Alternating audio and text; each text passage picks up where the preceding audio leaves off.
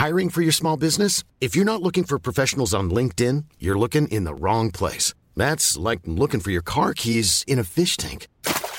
LinkedIn helps you hire professionals you can't find anywhere else, even those who aren't actively searching for a new job but might be open to the perfect role. In a given month, over 70% of LinkedIn users don't even visit other leading job sites. So start looking in the right place. With LinkedIn, you can hire professionals like a professional. Post your free job on linkedin.com slash people today. Ever catch yourself eating the same flavorless dinner three days in a row? Dreaming of something better? Well, HelloFresh is your guilt-free dream come true, baby. It's me, Keke Palmer. Let's wake up those taste buds with hot, juicy pecan-crusted chicken or garlic butter shrimp scampi. Mm. Hello Fresh.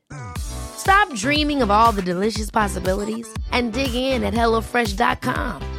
Let's get this dinner party started. Hey, it's Ryan Reynolds, and I'm here with Keith, co star of my upcoming film, If, only in theaters, May 17th. Do you want to tell people the big news? All right, I'll do. Sign up now and you'll get unlimited for $15 a month in six months of Paramount Plus Essential Plan on us. Mintmobile.com slash switch. Upfront payment of $45 equivalent to $15 per month. Unlimited over 40 gigabytes per month. Face lower speeds. Videos at 480p. Active Mint customers by 531.24 get six months of Paramount Plus Essential Plan. Auto renews after six months. Offer ends May 31st, 2024. Separate Paramount Plus registration required. Terms and conditions apply if rated PG.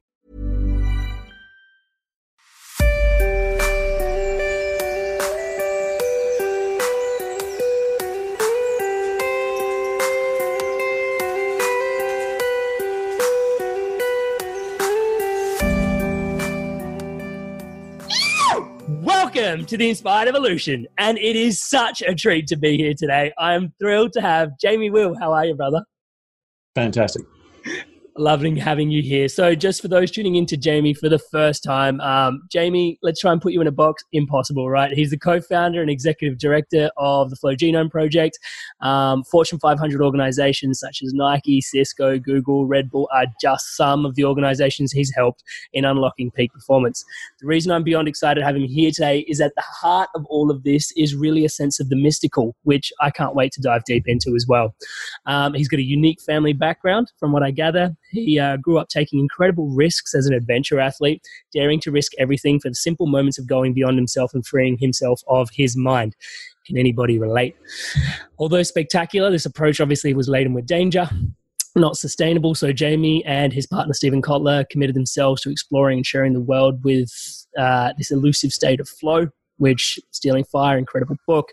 His research into flow encompasses the world of hard to reproduce mystic states and the world of hard science. And in doing this, he and his team aim to map the genome of flow by 2020.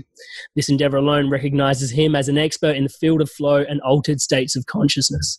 He's a prolific speaker and a consultant on the neurophysiology of ultimate human performance. Here we go. I'm beyond excited. This is going to be a total red pill conversation. Let's join Dorothy in finding out how deep the rabbit hole goes. Thanks for being here with me today. Mix your matrix metaphors. Yeah. so, um, what, what, what will Alice think of Kansas? When Let's find out. So, um, yeah, diving deep. We, uh, you know, there's there's a lot that we could talk to today, and I that's probably the, you know, we're probably just going to have to get you on again at some point. But let's dive deep into, you know, these altered states of consciousness. Um, can you describe them a little bit to us? What are we talking about? Sure. I mean, obviously, um, an altered state, that's a really generic term. And that Mm. includes everything that's just not regular waking. So that could include dreams to schizophrenia and a bunch of other things in between. Uh, when we're talking about not NOSCs, which is non ordinary states of consciousness, Yep. that's a specific subcategory uh, that was coined by Dr. Stan Grof at Johns Hopkins way back in the day. And it's specifically, like as far as the content of Stealing Fire, the book I wrote about it, um, it includes meditative states, contemplative states, states brought on by smart technology, uh, whether that's fMRI, you know, electricity and magnet- magnetism to the brains and mind, um, psychedelic states, sexual states, kinetic or athletic or artistic states. So basically, all the positive, non-ordinary states that you can think of um, that seem to share an awful lot underneath the hood of the mechanisms of action. What's happening in our bodies and brains to get us there? Incredible. And so we've been there's plenty of like we can jump online and we can see plenty of your work on flow but we were having this conversation just before we we started um, in terms of what is the net benefit why are we really showing up for ultimate human performance why are we really showing up to unlocking peak performance what is the point behind you know these states and going there getting lit i think is the technical term yeah. Um, so why would one get lit? Um, okay so um, can we say lit as fuck? Sorry. AF because that's one i'm still catching up. Um, so um, actually there's a there's a, an aussie uh, mentor of mine, uh, Dr. Roger Walsh, uh, who wrote a really good book. He's both an MD and an anthropologist, and he wrote a fascinating book called The Soul of Shamanism. Mm. And he didn't coin the term, it goes way back in the anthropological literature, but he's sure as hell the one that popularized it for many of us, which is the difference between monophasic culture, meaning single phase or one channel consciousness, right. and polyphasic culture, meaning a bunch of channels. And typically indigenous cultures were polyphasic. So you could have dreams, you could have possessions, you could have trance states, you could have premonitions, you could have, you know, ESP, you could have a whole lot of different ways of perceiving information, receiving information, making sense of it, making decisions, and they were all considered valid. Right. then we kind of what we we came into the modern era, you know, 1700s, um, Europe, Rene Descartes, the whole you know French Enlightenment, etc. And we started really saying, hey, only five senses. Everything else is bullshit. And only what I can taste, touch, think, hear, you know, feel, weigh, measure, all of those things became true. And and that gave us our rational, self-aware, waking self. It gave us skepticism, rationalism, scientism, right? It gave us all those good things, which we've built this whole world around. Mm-hmm. Um, but it also, it also rusted shut the dial on our ranges or states of consciousness. And you can mm-hmm. make a case. Um, it's not it's not airtight. It's circumstantial, but you could make a, a credible case that that lack of range is a big part of what has created our contemporary diseases of despair, anxiety, depression, insomnia, right? All of these things because we're always, always, always on. So we're sort of almost always, we're, we're all suffering from almost sort of micro PTSD and sometimes macro. Sometimes we take some hard hits, weren't expecting, but all of us are just constantly fibrillating. And that's the phantom phone buzzing in our pockets. That's the I get up in the middle of the night and I check my messages or my texts. It's the my mood going up and down depending on how many likes or retweets I've received that day. It's the echo chamber of our curated selves being put out into the into the digital world versus our actual day-to-day burdens. It's all of that. Mm. And so that's a long ass wind up to say what does it look like not to go back into a magical thinking, quote unquote, primitive culture that's mm-hmm. polyphasic, which would just be magical thinking, which, by the way, a lot of people in the new age personal growth psychedelic space have done that. They've gone from we're locked down one channel rationalists to open up all the channels and I'm now getting downloads from the universe or my guardian angels and there's no discernment, there's no judgment, there's no rigor that's not any more helpful. Mm. Question is, is what is it? What is a post-conventional, meaning after the last three, four hundred years, post-conventional polyphasic culture look like? How can we access these states? How can we actually increase our logic, our rigor, our discernment, not chuck them out the window? Mm. And how can we make use of these states, the information and the inspiration and potentially the healing they bring? And how can we use that to roll our collective project forward? It's a brilliant question. Do we have any answers to that? Well, I mean, it, I'm I'm diving deep into it for my next book, um, which is which is um, you know what happens on the other side of the psychedelic renaissance because mm. that's getting a lot of press these days. There's a lot of breakthrough um, discoveries, approvals, progress in that whole world of like you know bringing psychedelics into therapies and into the healing of trauma, and that's you know laudable important work and a lot of the science that's happening at Johns Hopkins, at Imperial College in London, various other kind of leading edge research institutions, is also doing bang up work, you know, and um, and those things are subject to regulatory capture. you know, what one stroke of a of a grumpy minister's pen and it's game over. You know, there's yeah. local rules of and there's all these things, and so my curiosity has been what are more open source and scalable ways yeah. um, that are anti-fragile, right? They can perpetuate mm-hmm. and they can keep going so that people have more access. Um, and the simplest is just, you know, no surprises. It's just the things that are closest to evolutionary drivers um, are often the strongest.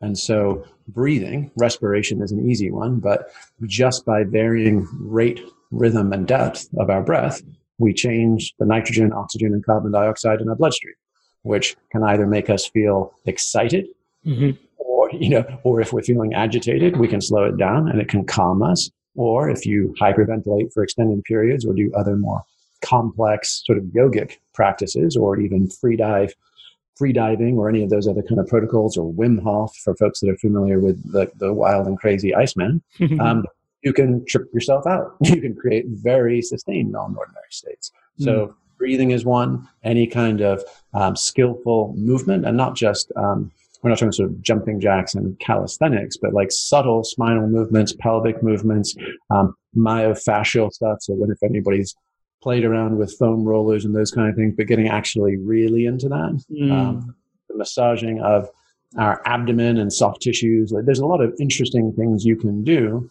to, in conjunction with the breathing, in conjunction with the movement, crank really high quality, um, compelling music. So music is a long-standing human thing that shifts state um, via entrainment, via a bunch of other things.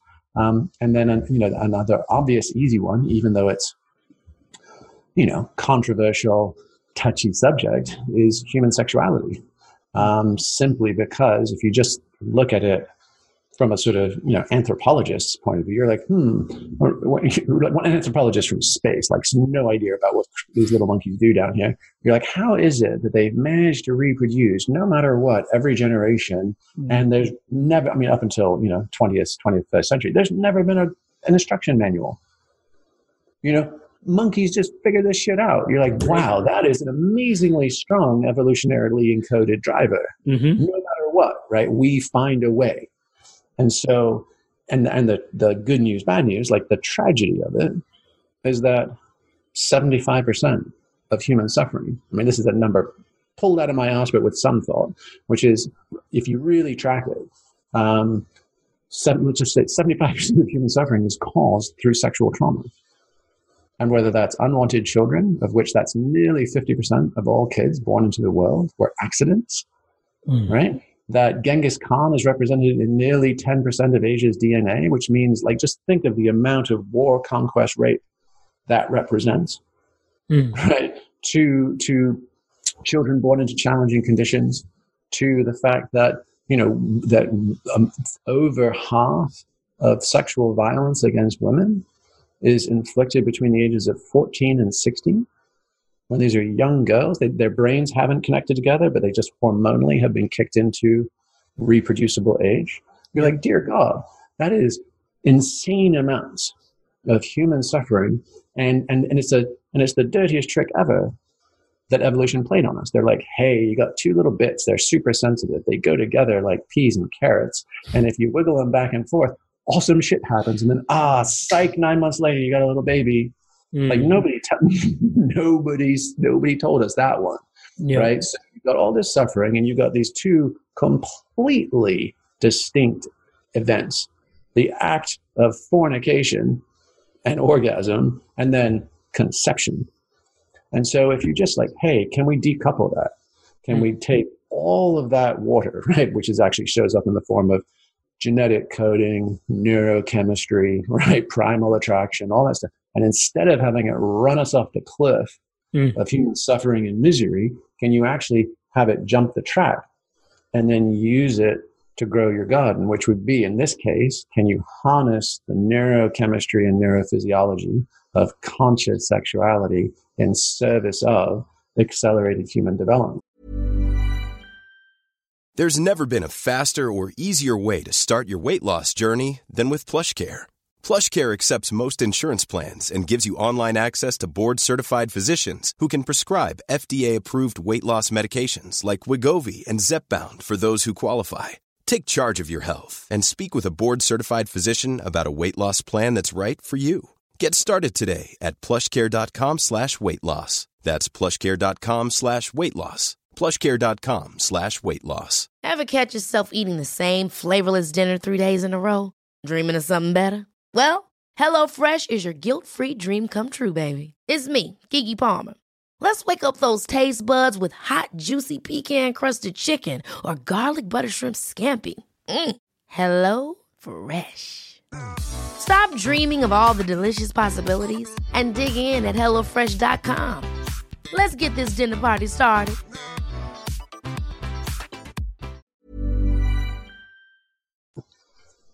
The you know, spoiler alert: yes, you can.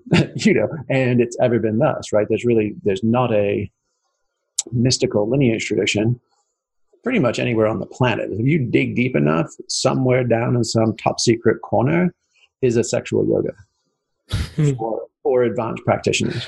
Yeah. You know, and Nicole Prause, uh, who came out of the Kinsey Institute, she was then at UCLA. Um, she's actually researching right now orgasm for women as prescription pharmaceutical um, because it has that many impacts. Uh, mm. When John when John Lilly did his original research at the National Institute of Health back in the 50s, you know, he he was using rhesus monkeys and discovered that their ecstatic circuitry maps one to one with the sexual arousal network. Well, no surprise because nature is efficient, you yeah. know, and we have to overlay uses and purposes. Um, and Rick Doblin, who's the founder of MAPS, the Multidisciplinary Association for Psychedelic Studies, and the one leading that whole therapeutic uh, legalization um, movement, mm. um, just shared with me the last time we were together. He's like, yeah, our current research is showing that MDMA in therapy, uh, what's mm. happening in the brain scans and what's happening in the neurochemistry is an increase in prolactin and oxytocin, uh, decreased but still active beta wave activity and heightened alpha theta. He's like, basically, the closest thing to the MDMA we're using in our therapeutic things is post orgasmic state. You're like, gee, okay. How on earth else could we get to that? Mm. So, um, so all in, you, you, you take breathing, respiration, movement, music, sexuality, and then skillful use of substances.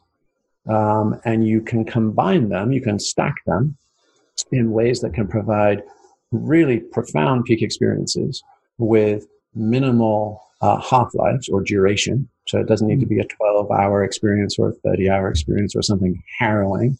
Mm. It takes forever to come back from. Right. Um, can use that to reset your nervous system. And, and that idea of are there ways for us instead of just accumulating stress that then becomes distress, that then becomes disease? Mm-hmm. Right? Can we actually defrag on a regular basis so that we stay current and so that we stay resilient and we can actually face life um, with as much resourcefulness as possible? And can we use some of these states skillfully to help that? Mm. So there's a lot in that. There's a lot in that. And thank you so much for sharing. So, you know, uh, I guess I'll go to the first place that came to me was, you know, we, I didn't really settle into this until very recently that people talk about, you know, there's like a, actually empowering women and educating women is the way forward for our future.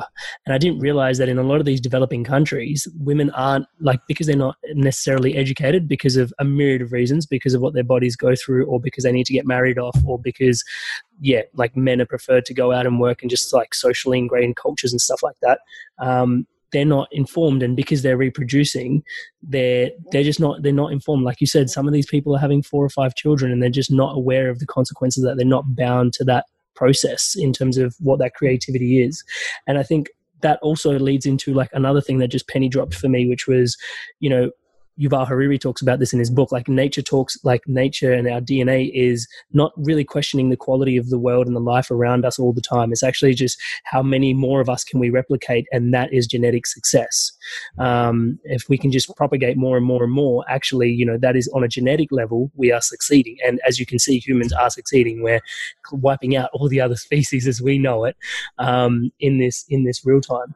And so in and around that, I think it's fascinating that you're talking about these states and how they're important for us on an individual level. What's personally coming up for me is that, you know, you mentioned a psychedelic renaissance and on the back of that you know having done our own work it seems like not only is each individual having to integrate but as a collective we now need these states to like and like you mentioned half-life like actually being solid being integrated more and more in our own being and the work of the collective in that can you speak to the work of the collective in that a little bit yeah. So my, my sense is that it's a bit of a three legged stool, you know. So if, you know, to use uh, sort of that, the ancient Greek language, just because it's so old, it's new, and that therefore it's clean, uh, yeah.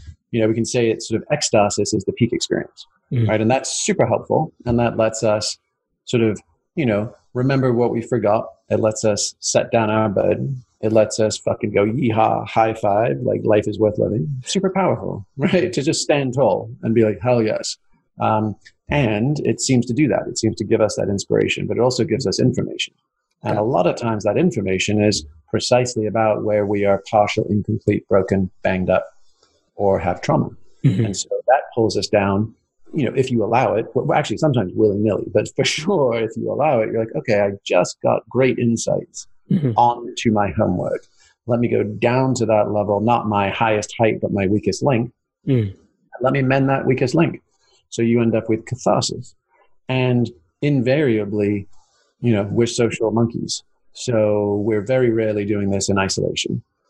And when we have that catharsis, ecstasis experience of like, I've seen the light and I've faced my darkness, um, I often want to share the good news right, with my brothers and sisters. So the notion of connecting with each other, whether you call that group flow, or whether you call that in the anthropological term communitas, mm.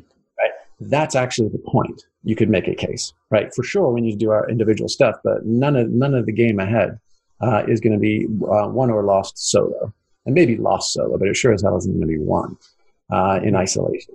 So the idea that when we're exposed to each other, this is true for sports teams that win. This is true for you know military folks that serve together. It's true for entrepreneurs that are engaged in a small startup. It's true for a, a martial arts or dance dojo or studio that comes together and moves and trains together over time. Over, you know, over time, um, we connect. We connect, and we connect with the people that we share those deep experiences with, and that increases trust. And again, back to that MDMA cross section, you know, prolactin, oxytocin, serotonin. There's a neurochemical cascade of safety, security, belonging, and connection. And when we can use that, when we can bond deeply to create a, a reservoir of trust in those states, it's gonna it allows us to do hard things together um, better. Mm.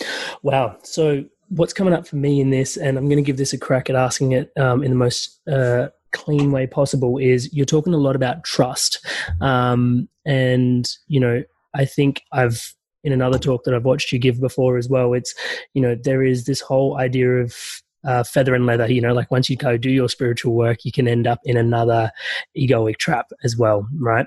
Um, but then there's that whole idea, and what I'm trying to speak to. Here we go. Is okay. I've go and do my work, and these states of helping me work on my darkest corners, right? So I come down off the ecstasis and come down and like really work on like my little shadow piece and I, I try to integrate that and make it whole. Um, there are, and you said like we build trust of people that have gone into these deep states that have worked on themselves with us and work working as a collective. What about those pockets of community that then aren't necessarily doing that work? Like uh, what's coming up for me is yes, there's you know got my own spiritual practice, got my own meditative practice, but then it, there's this clear like butting of the heads when you meet someone that hasn't necessarily got a similar practice or even a similar awareness. They don't necessarily have to have the same practice, but these deep states that you talk about, you know, um, how does the corporate banker that has no interest in meditation or altered uh, or these deep states um, then integrate as a collective? Like, you know, there's a how do we build that trust, or is it just a matter of everybody to experience their own deep state to really understand that there's work to be done? Yeah, I mean, that's a great question.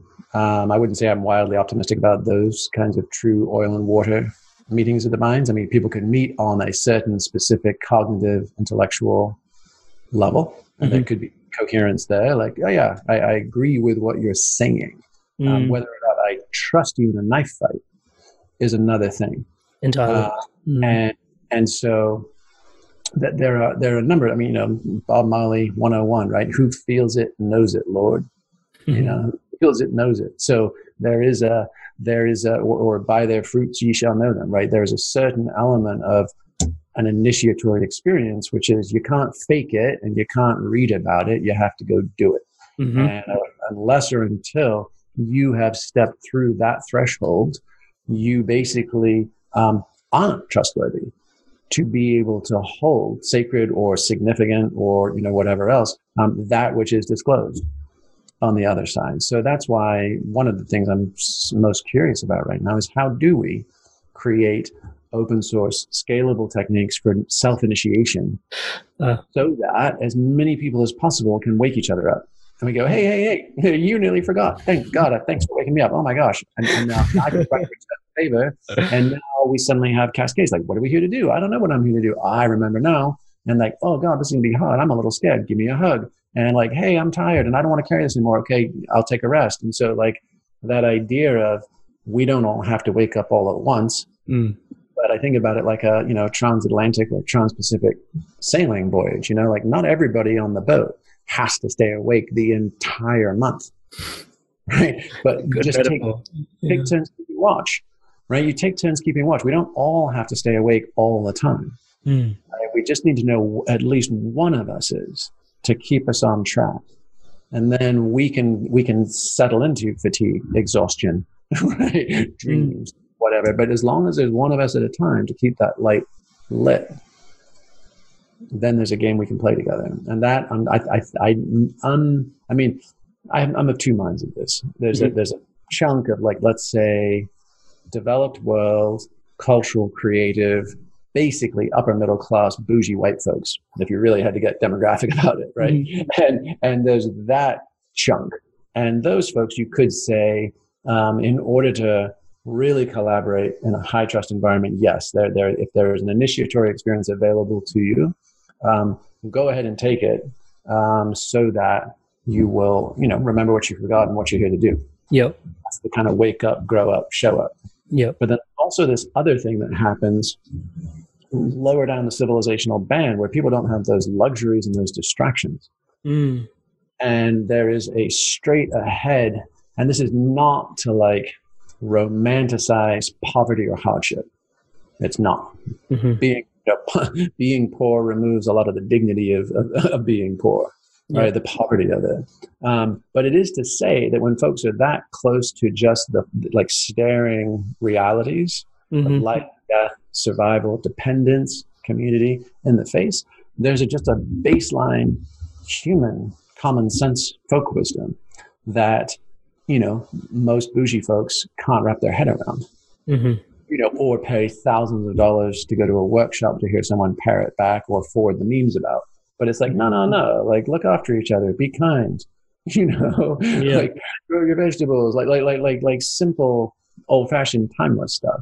So yeah. I don't think you need to like. I mean, particularly psychedelic warriors are all about like we need to light the world up, and everybody needs to fill in the blank of their favorite substance. You know, mm. to experience this, and then it's like, no, not so much a whole bunch of people just need clean drinking water and a patch of land to you know to do their homestead garden and a shop that their kids will have a have a future better than those. Like that mm. is what most humans ever have ever wanted. They don't give a shit who sits on the Iron Throne. They never have. You know, they're just like just let us be and give us a shot. Mm. You know, we're resilient creatures. We don't need complex metaphysics. Those are those are nice to haves, but not has to haves. Mm. Yeah, I think it's fascinating that you mentioned that because there is a shift coming from the metaphysical, though, right? Like more and more people tuning into their metaphysical selves is what's bringing this. But I appreciate what you're saying in that these, like, you know, growing up with the Indian culture in me, it was never lost on me that, you know, some of the some of the happiest people were the ones that you know they wore the brightest saris but they were the ones that were living in the slums you know? And they were the happiest and because they were interfacing with life on life's terms on its level. And the ones that you know especially in a country like india like the commerce and just the the raucous of that. They were the most miserable ones you know so there is definitely i can relate to or identify what you're saying as being a truth for myself at the very least in terms of that relationship with life and you know um, the wisdom in there. But it seems also for that other demographic that there is this metaphysical shift coming in that is you know like a like a like an awareness being lynched open. And i really respect the work that you're doing as you know um, just trying to open source and like for, like the greatest leverage being consciousness. Um, you know that is that is absolutely phenomenal. What does that look like in terms of you know you mentioned the word homegrown humans you know what does that really mean to you?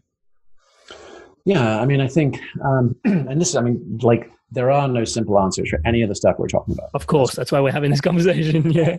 It's just it's not there's not like good bad assets cool kids yeah. like it's everybody's trying the best and we're we're getting a handful of things right. We're buggering up more than we should i think. Um, but so, so you know there are there's several things. One is is my integrated sense would be like how do we do this? Is that it's a combination of peak experience um, healing and connection and that that's the wheel of our life. We're forever like you can come in through each door diff- different people come in through different doors. So if people have come in through addiction right and recovery right they come in through catharsis. They come in like i'm broken or they've had a near death experience they've survived cancer they've experienced a bankruptcy or a divorce. Like they're just life has just beaten them open. Yep. And that's and then they maybe out of that they find fellow travelers who have shared their pain and burden. And they're like, oh, I used to think I was by myself. I had shame around this. Now I found my group, my community. And then the combination of those two things, pow, then they shoot up to their peak experience, right? Mm-hmm. I'm home, right? I found my tribe. I found my people. Other people might come in through the peak experience. They have some breakthrough epiphany through meditation, dumb, happy luck, psychedelics, you name it, accidental sexuality, you name it. They're like, holy smokes, what was that? I need hmm. to go learn more. Who else is experiencing these things? They come down into community, right? Or they go over into healing. Like, whoa, I saw, I saw love, light, and unicorns, and a laundry list of homework. Better get cracking on that.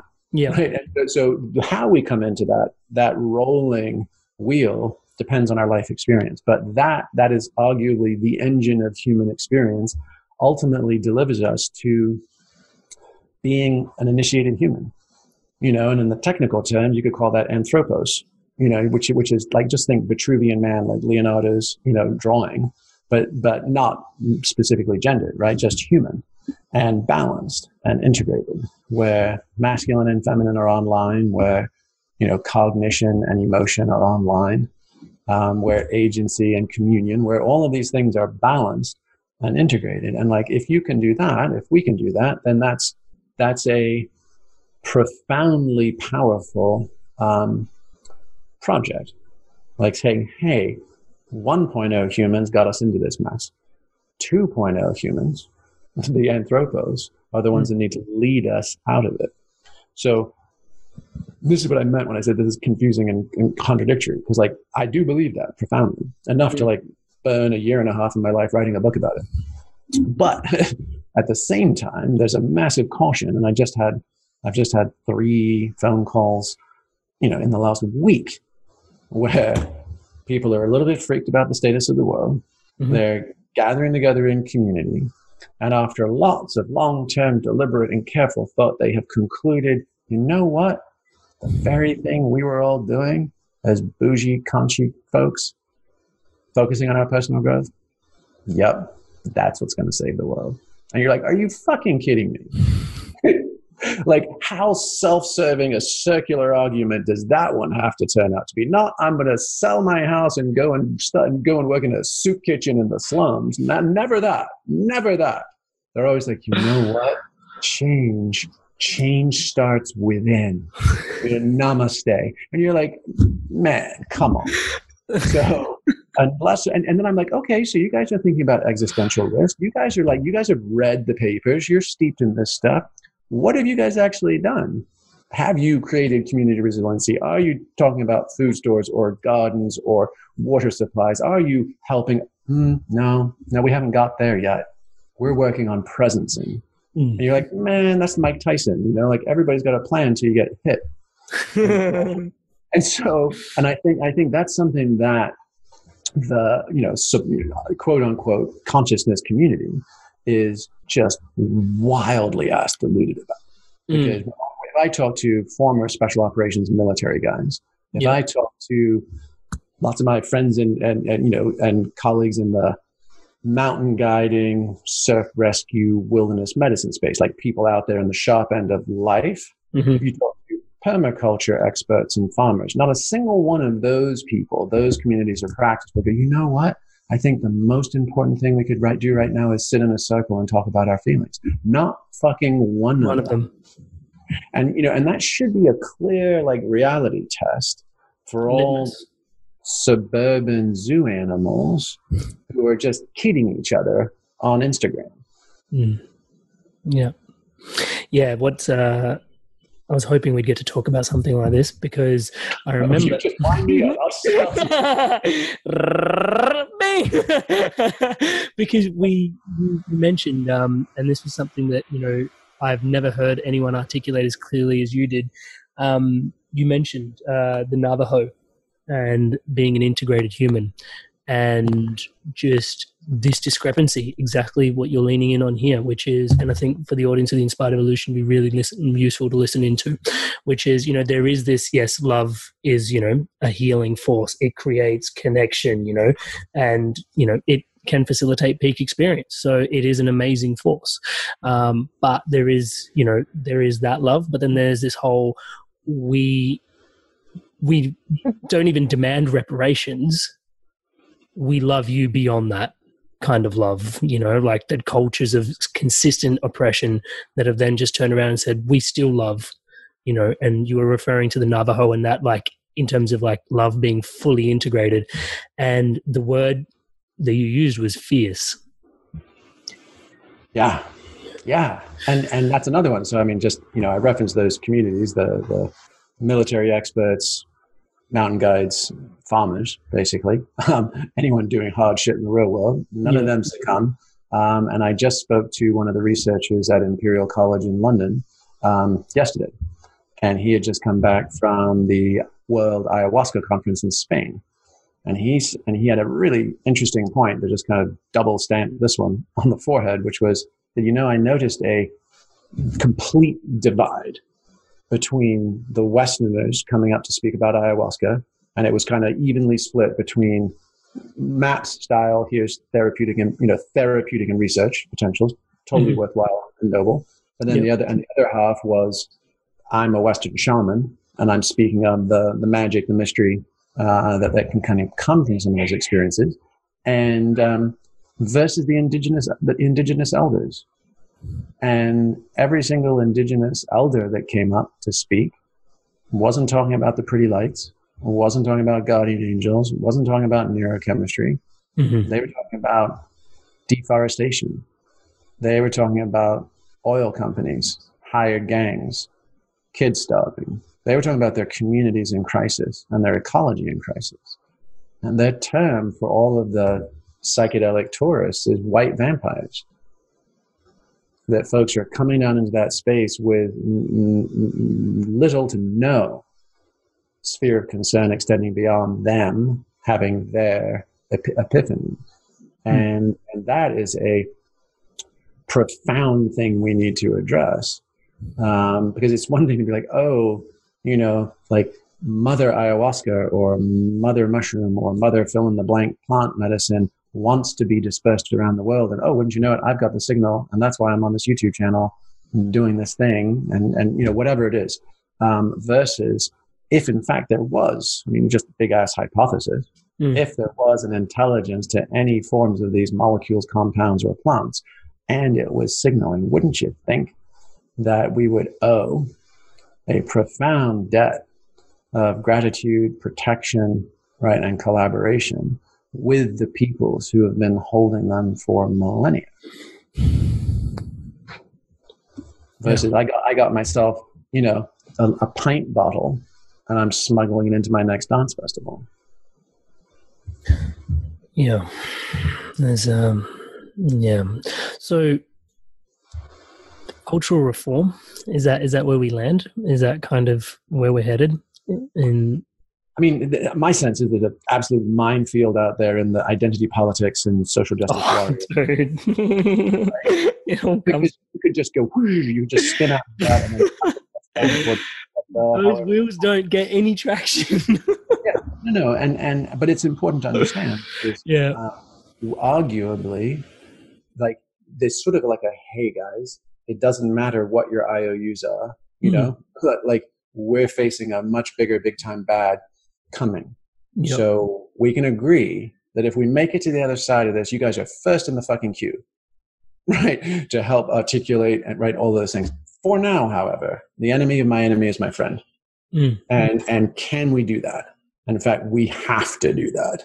And so my sense of getting wrapped around the axle of cultural appropriation and all those kind of things, it's like it's clear, it's present, call people out on it, do your everybody's level best not to do any more of it Yep. and actually sack the fuck up and support these people with time, money, political connections, whatever we lucky folks born into the West have received, and actually make a difference commensurate with the supposed profound internal growth and and, and breakthroughs we've had. Mm. And let's play through. Because there's also the second, the next level is: Do we want to be locked into indigenous traditions that were formulated halfway around the world thousands of years ago? Do they fit our time and place? Probably not.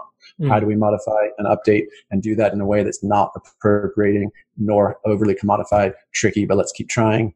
What do you do with chemicals and compounds that now, because of our pharmacological insights, we realize do similar things, aka analogs, Mm. right? And can you take a plant from a different place that doesn't have an indigenous tradition, cook it up, turn it into something, and that unlocks similar things? Are we still beholden to awareness of cultural appropriation? Are we free and clear? What's the difference between synthetic versus organic? Chemicals and compounds and do we believe there's a qualitative or informational difference in the experiences or the data they disclose? All big ass questions and i doubt anyone is going to figure those. Yep. but we should all keep going paying attention to as many of those as we can and never forget the in service of what? Question. Yeah, and I think that's that's a really profound question, which yeah, I think you point out quite clearly is something that we perhaps need to focus on a little bit more. Um, this whole piece for me is about integration. Is really what I'm hearing. It's about integrating um, our individual experience into serving the collective, and is that just timeless wisdom? Then you know, just living a life of service to the greater samsara, the wave of consciousness that we're a part of, and you know, making sure that society is still standing in the best of our ability, that we're actually custodians and not just you know, like treating it like shit the current way we that we are. Um, yeah, I mean, you say, is that timeless wisdom? Yes, it is. Um, and we're also, we, you know, I've used that term deconditioned zoo animals, but like that plus fragmented, hyper individualistic consumer identities. Mm, So we're all of those things.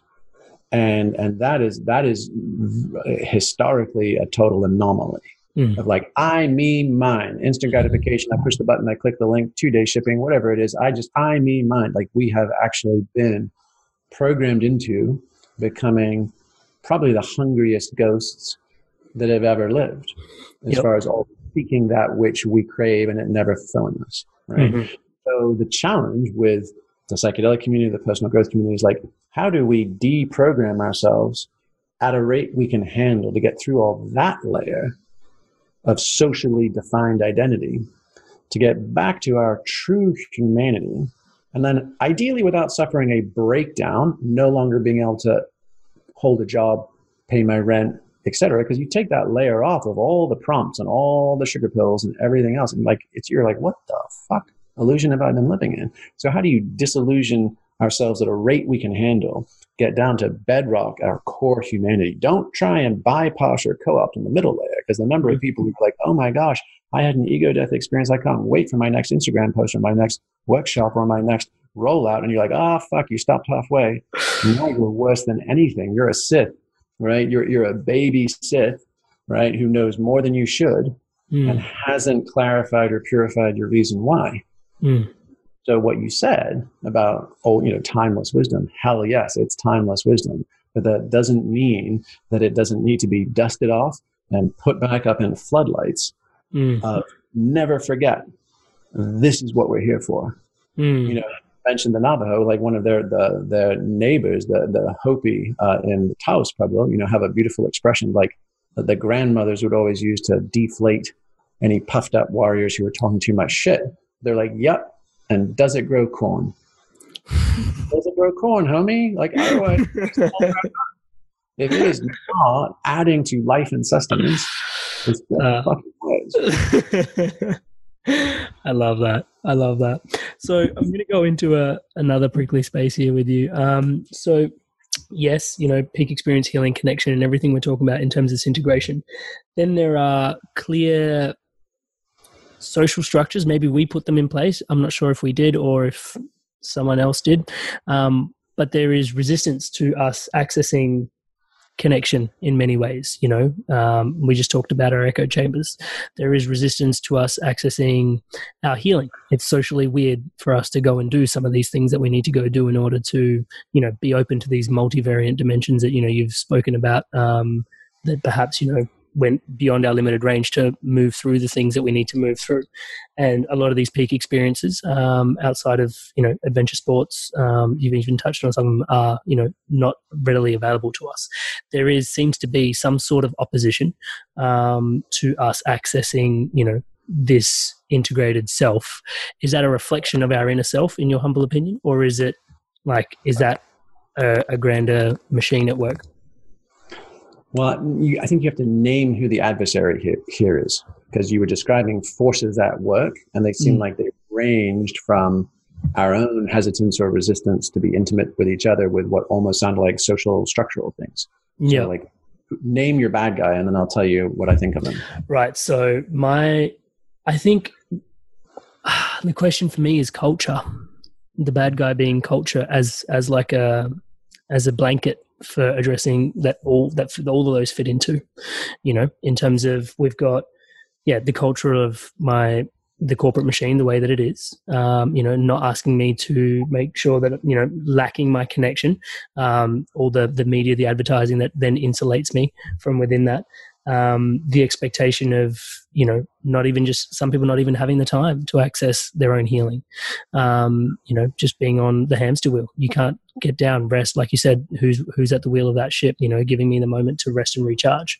Um, it seems like the what we've built at the moment doesn't necessarily facilitate us from a cultural level perhaps in the west more so but from what my limited awareness um, the east is rapidly trying to follow up with the West. Whenever you visit China or India, these countries are, you know, just steam training as hard as they can to mimic the same culture, and it's it's intense. Um, it's actually depressing to be around. Um, but yeah, you know, I feel like there is this opposition. Is that, in your opinion, um, engineered to be that way, so that people don't necessarily wake up, um, or is that a reflection of or maybe it's both you know our inner self going we're not ready to interface with the awakened the awakened state. And that's why we're not really stepping into that like what is beyond that and those resistance forces. Yeah i mean that's an infinite question. Mm. you know um, what is keeping us from stepping into our highest and fullest potential? Mm. first fork in the road is did we have it and then we lost it? Or are we is it, is it ahead of us and we need to keep going? Yeah. You know, that's a fundamental like philosophical divide right there. Um, you know, I would err on the side of other than exceptionally rare pockets of small groups of humans over fairly short periods of time. We haven't really ever got there in a sustainable, scalable way because life is fucking hard. Hmm. And, and the luxury of having all of our baseline needs met, safety, security, belonging, civil rights, private property, throw in democracy in a market full of more than we can imagine, right?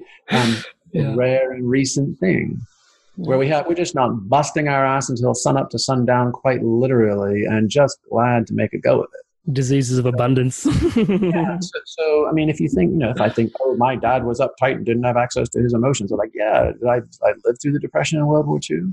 Mm. You know, like what were those hits they took? And just at some point, you forget where to go back to unpack them. You're mm. just like, it's just me. I limp, you know? And so love and compassion and respect for our ancestors, I think is, is one level necessary and true. Like it didn't have to be a raging bonfire that they invited us to. All it had to be was a spark. And, mm. you know, like they carried it through gales and storms, you know, and they got it to us. So if we have the blessing and the privilege of waking up in our lifetimes, then everything is redeemed in the unfolding.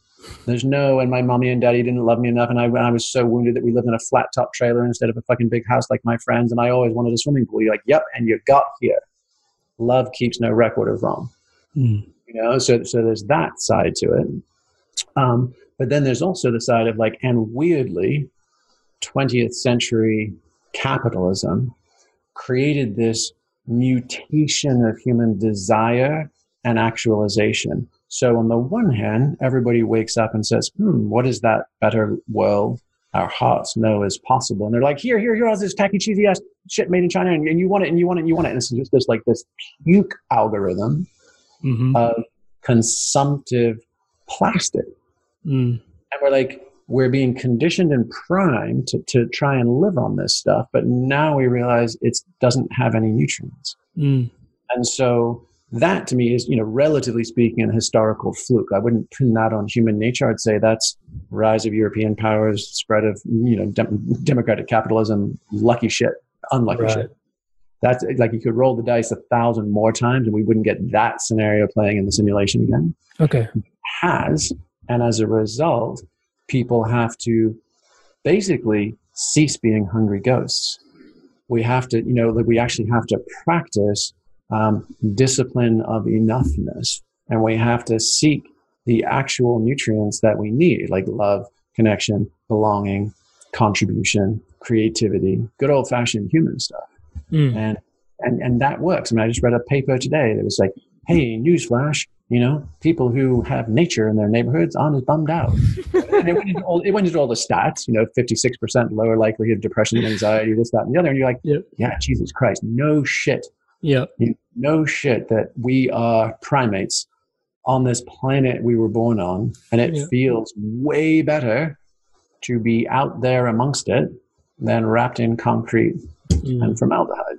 Yeah, I think it even speaks to like the talks that you know, I, I, you know, you give, we give. It's like the amount of science that needs to be hard backed into gratitude or forgiveness, and it's like, really, but that's what they need to buy into it, and it's like, fair enough. Well, and that's what I mean about the hungry ghost thing. We actually have to catch it in ourselves. Yeah.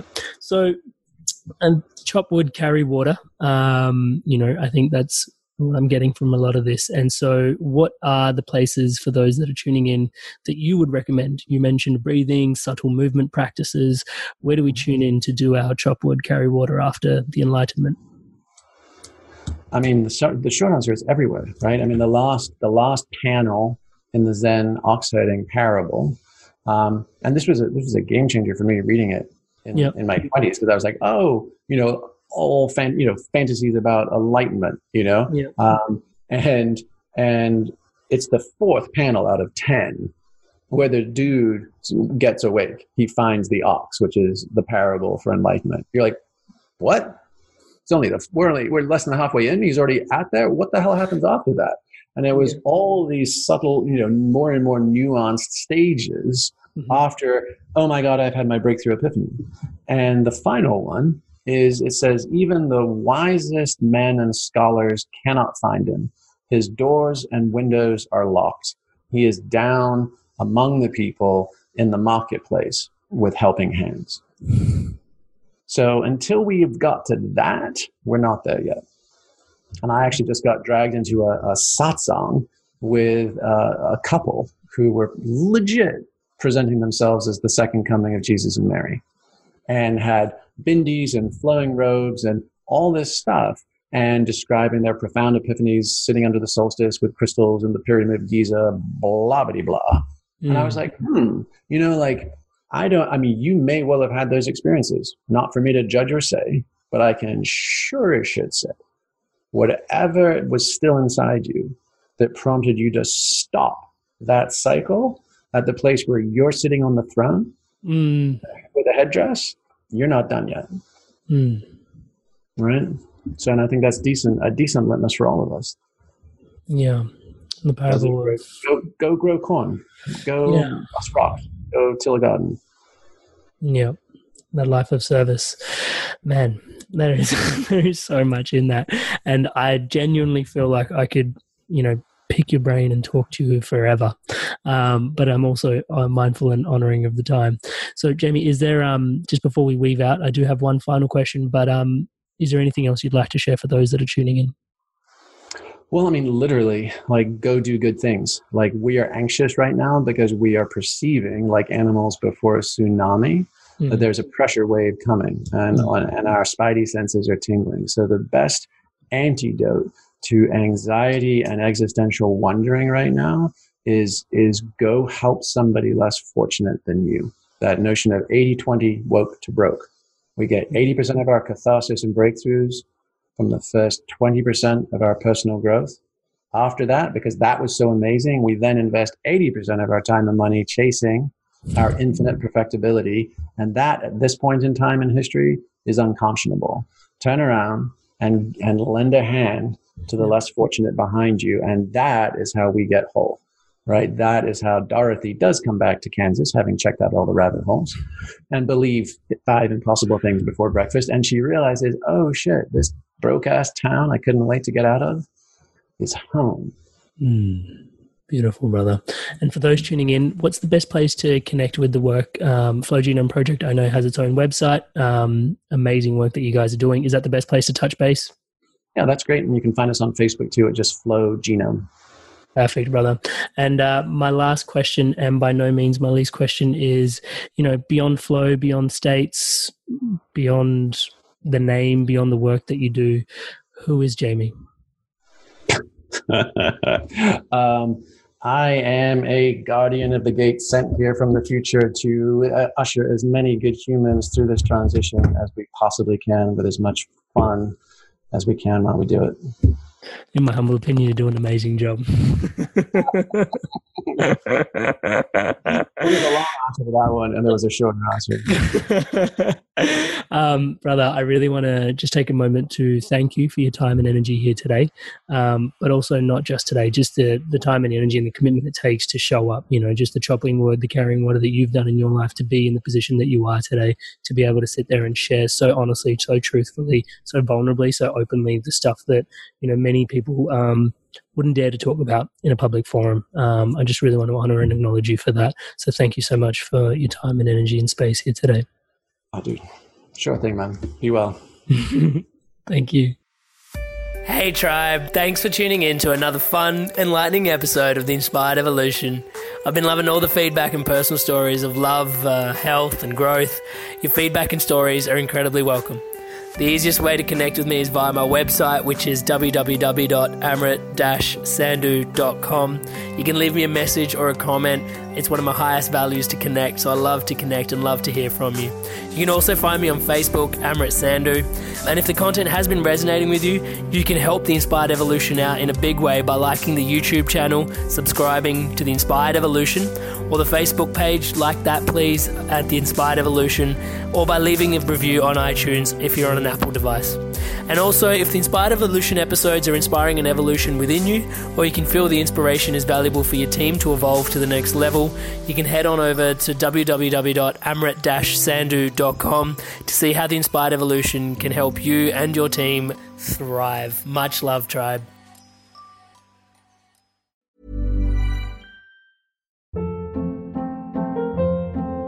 Hold up. What was that? Boring. No flavor. That was as bad as those leftovers you ate all week. Keke Palmer here, and it's time to say hello to something fresh and guilt-free. Hello Fresh. Jazz up dinner with pecan-crusted chicken or garlic butter shrimp scampi. Now that's music to my mouth. Hello Fresh. Let's get this dinner party started. Discover all the delicious possibilities at hellofresh.com. Mom deserves the best, and there's no better place to shop for Mother's Day than Whole Foods Market. They're your destination for unbeatable savings, from premium gifts to show-stopping flowers and irresistible desserts. Start by saving 33% with Prime on all body care and candles. Then get a 15-stem bunch of tulips for just $9.99 each with Prime. Round out Mom's menu with festive rosé, irresistible berry chantilly cake, and more special treats. Come celebrate Mother's Day at Whole Foods Market. Need new glasses or want a fresh new style? Warby Parker has you covered. Glasses start at just 95 bucks, including anti-reflective, scratch-resistant prescription lenses that block 100% of UV rays. Every frame's designed in house with a huge selection of styles for every face shape. And with Warby Parker's free home try on program, you can order five pairs to try at home for free. Shipping is free both ways, too. Go to warbyparker.com slash covered to try five pairs of frames at home for free. warbyparker.com slash covered.